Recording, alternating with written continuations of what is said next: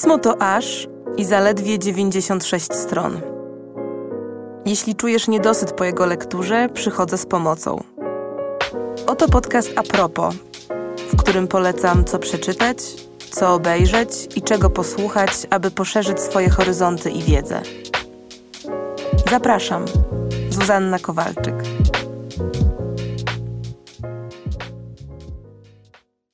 Cześć, dzień dobry. Bardzo mi miło, że słyszymy się w kolejnym odcinku podcastu A propos. I chyba mogę powiedzieć, że jak zawsze w listopadzie, w odcinku przygotowanym we współpracy z Azjatyckim Festiwalem Filmowym Pięć Smaków, który w tym roku odbywa się w Warszawie między 15 a 21 listopada, a online między 15 listopada a 3 grudnia. Więc jak co roku bardzo serdecznie Was zachęcam do tego, żeby sprawdzić program i wybrać się na chociaż kilka pokazów filmowych. Przy okazji zachęcam Was też mocno do sprawdzenia poprzednich odcinków a propos, które nagrywaliśmy wespół z pięcioma smakami. A ponieważ ważną częścią tegorocznej edycji jest sekcja filmów poświęconych tematowi Indii, to tym razem będzie to odcinek a propos Indii. I zacznę od krótkiego cytatu, jeśli pozwolicie. W Indiach produkuje się rocznie ponad 2000 filmów, a ich oglądanie jest ważnym kolektywnym rytuałem. Klamrą, która spaja zebrane w tej sekcji filmy, także jest kolektywność.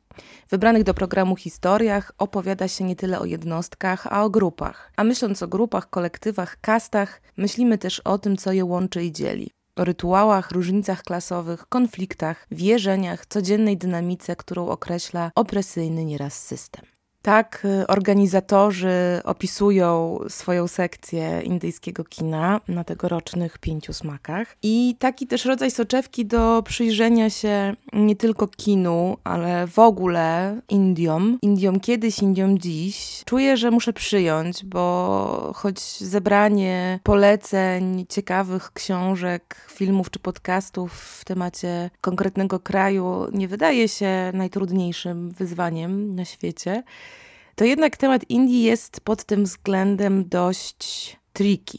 A ta podstępność tego tematu, ten trud ujęcia tego tematu wynika przede wszystkim z tego, że Indie to jest kraj niezwykle zróżnicowany i opisując jego jedną część, można powiedzieć coś tak całkowicie wyabstrahowanego od jego innej części. Tak jak opisując rzeczywistość jednej grupy społecznej, można bardzo łatwo pominąć sytuację innej że rzeczywiście opowiadanie o Indiach jako jednym tworze, jako jakimś kulturowym monolicie jest właściwie wyzwaniem trochę z góry skazanym na porażkę. Więc dzisiaj stawiam sobie za cel pokazanie tymi poleceniami właśnie tej niezwykłej różnorodności. I tę różnorodność bardzo wyraźnie pokazała mi słynna powieść zatytułowana Bóg Rzeczy Małych, nagrodzona zresztą Bookerem w 1997 roku która właśnie jako polecenie, nazwijmy to otwarcia, myślę, że sprawdzi się doskonale bo jest to powieść nie tylko bardzo przejmująca i naprawdę doskonała literacko, ale też bardzo dobrze oddająca to, jak złożonym krajem są Indie, a przez to dobrze pokazująca, przynajmniej mi, jak niewiele o tym kraju w gruncie rzeczy wiemy i jak bardzo uproszczony jego obraz często w sobie nosimy. Bo nie da się ukryć, że jeśli chodzi właśnie o tak złożone miejsca na świecie, mam poczucie, że łatwo popaść w klisze, w stereotypy. A tymczasem to, co pokazuje w swojej książce Roy i to, co pokażą, mam nadzieję, inni autorzy i autorki, do których będę się chciała w tym odcinku odnieść, to właśnie dowód na to, że te nasze bardzo wygodne, bo proste i często czarno-białe obrazki mają z rzeczywistością, z prawdą niewiele wspólnego. Bóg Rzeczy Małych to jest akurat opowieść i o historii Indii, i o tym, jak ta historia odbija się w jednostkowych losach. Jest to też powieść o przemocy, o wykluczeniu, o uprzedzeniach i ksenofobii, o nierównościach społecznych, ale też o miłości, o bliskości, o poszukiwaniu takich naprawdę bliskich więzi pomimo tych uprzedzeń i rządzących też społeczną dynamiką stereotypów. Więc jest to powieść, którą bardzo mocno Wam polecam, ale która, no właśnie, przybliża historię i strukturę społeczną Indii, ale właściwie uczciwiej byłoby powiedzieć, że nie Indii, a Kerali, czyli stanu w południowo-zachodnich Indiach na wybrzeżu malabarskim, bo naprawdę ciężko jest, jak już wspomniałam, opowiadać o Indiach jako monolicie, a Roy dość konkretnie koncentruje się na tym właśnie fragmencie kraju i opisując sytuację społeczną mieszkańców właśnie Kerali, opisuje sytuację, która jest referencyjna lokalnie, a nie ogólnokrajowo. I to wynika między innymi z tego, że Indie to jest siódme największe państwo pod względem powierzchni i jednocześnie największe państwo świata pod względem liczby ludności, co czyni Indię najludniejszą demokracją świata. I w tym swoim przeogromnym zaludnieniu Indie jako parlamentarna republika federalna dzielą się na 28 stanów, 7 terytoriów związkowych i jedno terytorium stołeczne, czyli stolice Delhi. No i tak, żeby pokazać Wam, co mam na myśli, mówiąc o tej różnorodności, to chociażby, choć urzędowym językiem Indii jest język hindi, to uwzględnia się w tym kraju 21 języków konstytucyjnych. Języków konstytucyjnych, czyli takich, które dopuszcza się jako języki chociażby wykładowe i urzędowe w różnych stanach. I na przykład właśnie ten wątek zróżnicowania językowego w powieści Arundhai Roy wybija się bardzo wyraźnie. Jeśli Was właśnie postać Arundhai Roy jakoś interesuje i ciekawi, to bardzo Wam polecam tekst Katarzyny Boni, który ukazał się w piśmie w 2018 roku, a który pokazuje Roy i jako pisarkę, i jako aktywistkę, i też jako postać, właściwie równie złożoną co same Indie. W 2020 roku z kolei przydrukowaliśmy z New Yorkera portret Narendry Modiego, autorstwa Dextera Filkinsa, który myślę, że dobrze pozwala zrozumieć z kolei ten kontekst polityczny, kontekst w jakim Indie do tej pory funkcjonowały i który w oczywisty sposób jest istotny nie tylko w obszarze indyjskim, ale w ogóle geopolitycznym. Zwłaszcza teraz, kiedy ta pozycja Indii w tej globalnej układance się dość znacząco i szybko zmienia, a właściwie ich znaczenie po prostu bardzo gwałtownie rośnie. I o tym z kolei pisał u nas na stronie w felietonie Paweł Marczewski, właśnie w kontekście tego, jak światową politykę kształtują obecnie relacje takich państw jak Rosja, Chiny i właśnie Indie. Więc bardzo mocno Wam te teksty polecam, jeśli jeszcze nie mieliście okazji się z nimi zapoznać.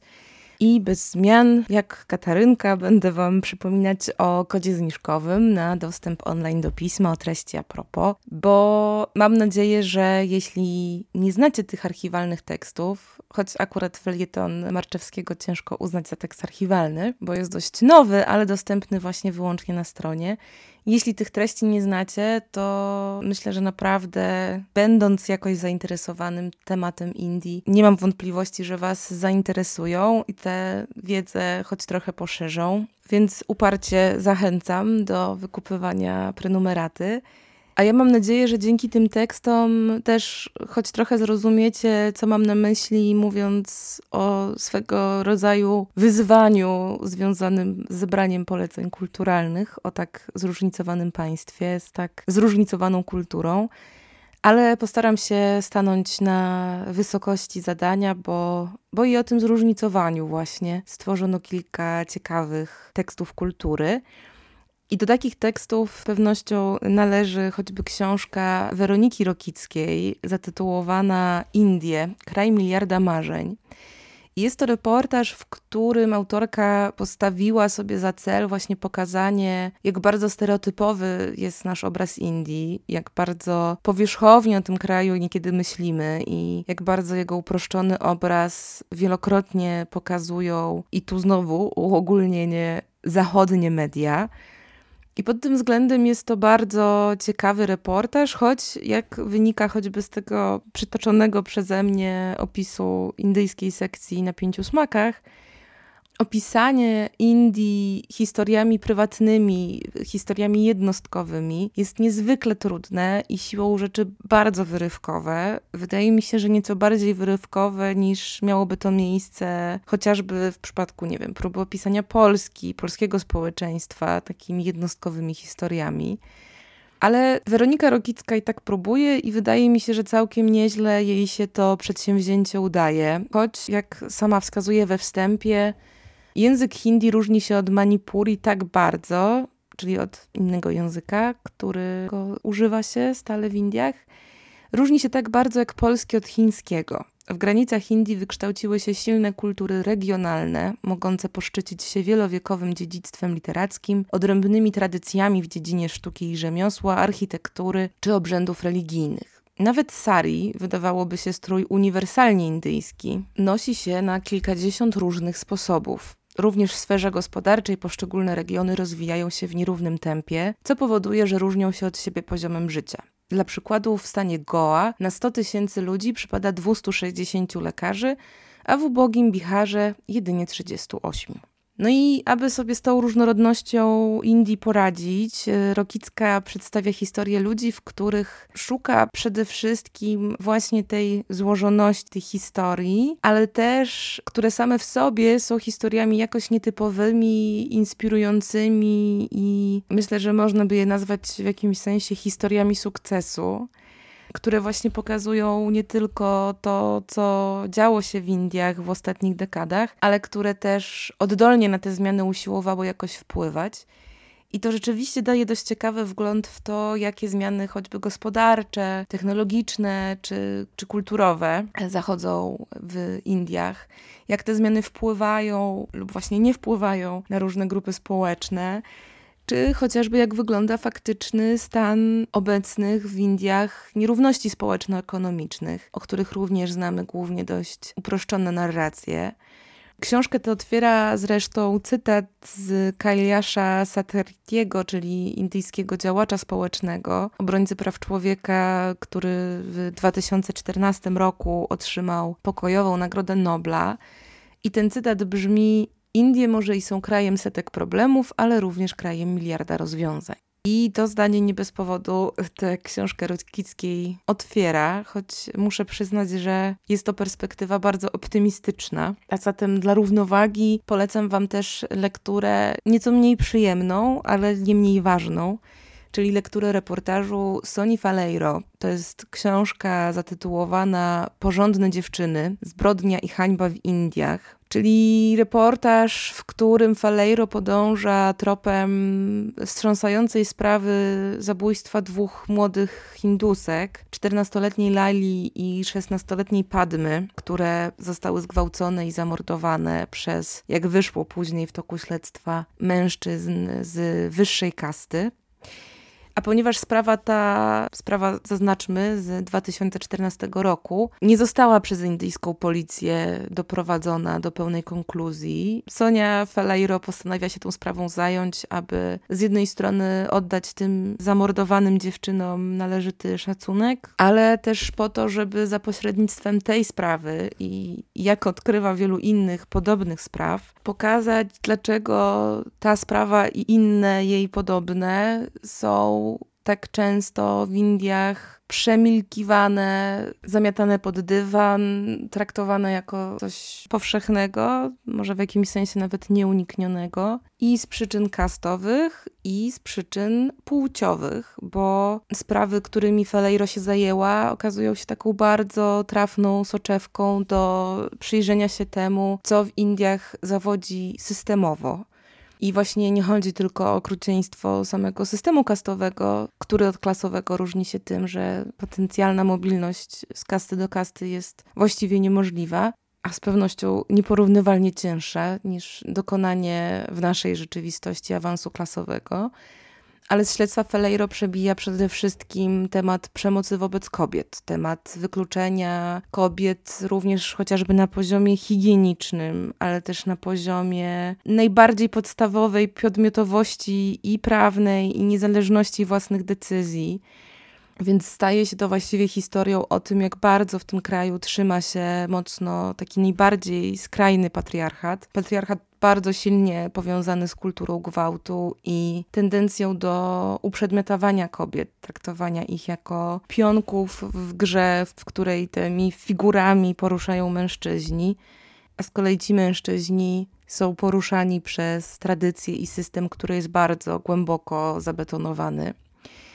A jeśli o patriarchacie mowa, to muszę też wspomnieć o jeszcze jednym poleceniu, ale w tym przypadku akurat niestety jest to polecenie dostępne jedynie anglojęzycznym, jako że książka ta nie doczekała się jeszcze tłumaczenia na język polski, a mam na myśli książkę New Leads Fighting for Love in the New India, czyli książce Mansi Choksi, którą znalazłam w zasobach księgarni Tajfuny która to książka opowiada o młodych parach w Indiach, które zdecydowały się wziąć ślub z własnej woli, po swojemu, z wybraną przez siebie osobą a więc w sposób niezgodny z tradycją angażowanych małżeństw, która to tradycja w Indiach ma się wciąż bardzo mocno, o których też zresztą wspominała Faleiro w swoim reportażu. A jak wskazuje Choksi w swoim reportażu z kolei, opowieści o parach, które zdecydowały się z tej tradycji jakoś wyłamać, które postanowiły zaryzykować i zawalczyć o to, by żyć na swoich zasadach i po swojemu, bardzo mocno naraziły się na bardzo potężne wykluczenie i to nie tylko ze strony swoich rodzin, ale też w ogóle społeczeństwa.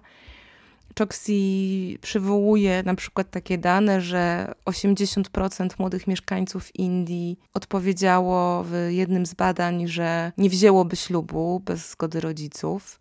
Więc ta tradycja jest nadal bardzo silnie obecna, bardzo aktualna i autorka uzasadnia to pokazując, że tu może zacytuję we własnym nieudolnym tłumaczeniu, że w Indiach pod wieloma względami małżeństwo to jedyny zamierzony rezultat dorastania. Jest to układ między dwiema rodzinami należącymi do tej religii, kasty, klanu, regionu czy języka, z którymi jakby chcemy się łączyć, powinowacić. A więc celem małżeństwa jest cementowanie tych granic, aby zapewnić przetrwanie hierarchii władzy.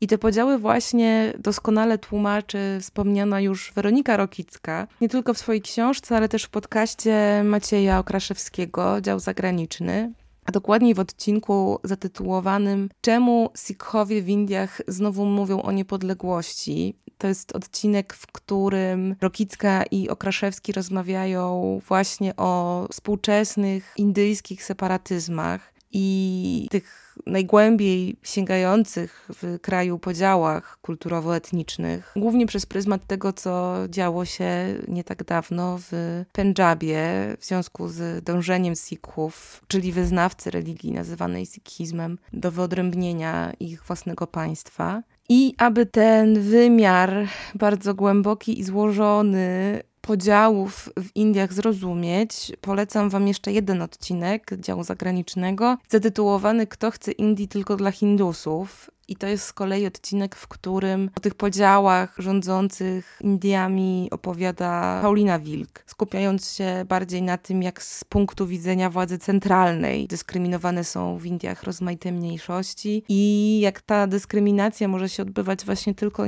nie tylko na tym poziomie społecznych ksenofobii, ale też zupełnie systemowego wykluczania z życia obywatelskiego najbardziej taką dyskryminowaną jawnie mniejszością, a raczej grupą, kastą, która również pojawia się w Bogu Rzeczy Małych Roj, są tak zwani dalitowie, nazywani też pariasami lub niedotykalnymi. To jest taka grupa, która w zasadzie składa się z różnych wykluczanych grup, ale w skrócie jest to grupa znajdująca się najniżej w tym kastowym systemie hierarchii społecznej a nawet poza tym systemem. I jako, że nietykalnych nie tylko nie należy zgodnie z wierzeniami dotykać, ale też spożywać z nimi posiłków, modlić się w jednych przestrzeniach, świątyniach, posyłać dzieci niedotykalnych do tych samych szkół, co dzieci pochodzące z innych kast.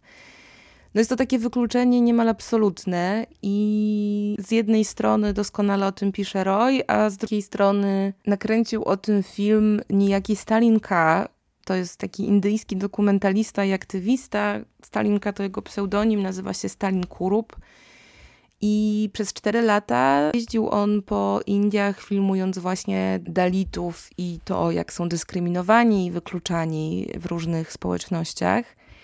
I to społecznościach wszelakich, bo zarówno hinduskich, jak i muzułmańskich czy chrześcijańskich. I właściwie z filmu Kurupa wynika właśnie to, że to wykluczenie jest problemem absolutnie ogólnospołecznym ten film nosi tytuł India Untouched Stories of People Apart. Na polski przetłumaczono ten tytuł jako Niedotykalne Indie. I był to film, który swego czasu jestem jakoś przekonana, że był pokazywany na jakimś festiwalu w Polsce. Nie mam pewności, czy jest teraz dostępny w sieci, natomiast jeśli będziecie mieć kiedyś szansę go dorwać i obejrzeć, to polecam, aby zrozumieć skalę tego wykluczenia i rolę, znaczenie wykluczenia na klekastowym jest naprawdę wstrząsające i poruszające.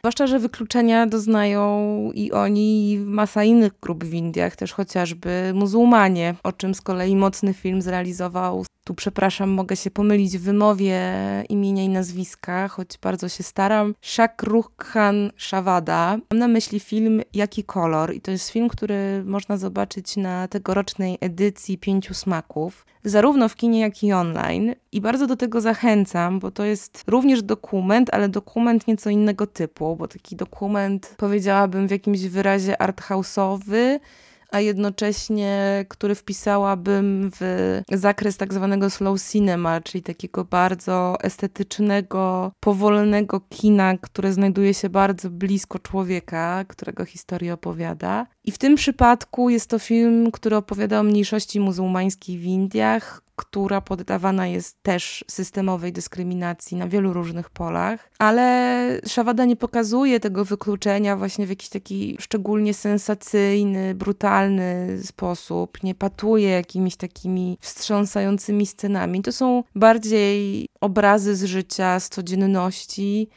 takie dość minimalistyczne migawki z rzeczywistości, w której te indyjskie, muzułmańskie mniejszości żyją. I właściwie celem tego filmu jest oddanie im głosu, należnego miejsca, pokazanie, jak żyją, w czym żyją. I myślę, że też bardzo głębokie uczłowieczenie tego problemu, których dotyka. Więc bardzo Wam ten seans polecam. A mówiąc o nierównościach i wykluczeniach, wyszłam od rozmowy Macieja Okraszewskiego z Pauliną Wilk, więc krótko wspomnę jeszcze o książce właśnie Pauliny Wilk, czyli reporterki, która napisała książkę Lalki w ogniu, opowieści z Indii ponieważ to jest również książka świetnie pokazująca to, jak bardzo Indie są krajem sprzeczności, nierówności, bardzo zróżnicowanych historii i okoliczności funkcjonowania. Z jednej strony jest tu to, o czym pisała Rokicka, czyli taki ogrom zmian, jakie dokonują się w indyjskim społeczeństwie, ale z drugiej strony jest tu też to, o czym pisały choćby Choksi czy Felairo, czyli nadal obecne bardzo silne umocowanie w tradycji, która jest przemocowa, silnie patriarchalna, opresyjna wobec kobiet, opresyjna też wobec mniejszości. Więc właśnie te rozmaite kontrasty, które się w Indiach uobecniają na, na bardzo wielu płaszczyznach, doskonale Wilk w swojej książce pokazuje. I też doskonałą soczewką do pokazania tych różnic, podobieństw, tych różnych zrębów i spotkań jest stolica tego kraju, czyli Delhi. I o Delhi z kolei chciałam wam polecić reportaż Rany Daksputy, czyli takiego urodzonego w Indiach brytyjskiego powieściopisarza i eseisty, który opowiada o Indiach właśnie z perspektywy stolicy. Ale to nie znaczy, że do tej perspektywy stolicy się ogranicza, bo ta perspektywa dużego miasta pokazuje wbrew pozorom dużo wewnętrznej złożoności całych Indii jako taka mozaika bardzo różnych grup lokalnych, imigranckich i istniejących między nimi zależności. Reportaż ten nosi tytuł Delhi, stolica ze złota i snu i podobnie jak książka Rokickiej, Daksputa oddaje w niej głos mieszkańcom, opowiada właśnie historię ludzi, których spotyka, w których opowieściach doszukuje się dobrych reprezentacji tych sprzeczności, które Delhi w sobie mieści, ale powiedziałabym, że w tym reportażu czuć też bardzo te eseistyczne zaplecze rany Daksputy, bo jest to dla mnie taka wręcz poetycka miejscami opowieść o tym właśnie dość gwałtownym też rozwoju Delhi, który dokonał się po otwarciu indyjskiej gospodarki na wolne rynki, kiedy to zaczęły dokonywać się równie gwałtowne zmiany społeczne. I to też wydało mi się ciekawe, bo to jest właściwie historia pod y, różnymi względami nieco zbliżona do historii zmian gospodarczych w Polsce, ponieważ w Indiach y, mniej więcej do lat 90. rynek był w takim socjalistycznym duchu kierowany odgórnie przez państwo, a w 91 roku rynek ten doznał takiej dość nagłej liberalizacji i prywatyzacji. I te zmiany, te nierówności z jednej strony są właśnie czymś dla Indii uniwersalnie odwiecznym, to znaczy system kastowy jest indyjską rzeczywistością nie od dzisiaj, ale wprowadzenie w to wszystko wolnego rynku stało się bardzo ciekawym dla nierówności, też niestety bardzo często wstrząsającym pomieszaniem porządków. Więc z jednej strony znajduję w tej opowieści trochę analogii do naszego podwórka, a z drugiej znajduje też e, wiele znaczących różnic i to naprawdę w dość ciekawy sposób uruchamia myślenie. I taką bliskość i odległość. I myślę, że właśnie to są refleksje i emocje, które mogą wywołać seanse, które zapewniają w tym roku organizatorzy festiwalu Pięć Smaków, na który to festiwal bardzo Was raz jeszcze zapraszam i do wzięcia udziału w nim zachęcam. Bardzo dziękuję pięciu smakom za wsparcie tego odcinka, a ja jak zawsze dziękuję Wam za dosłuchanie do końca i do usłyszenia niebawem.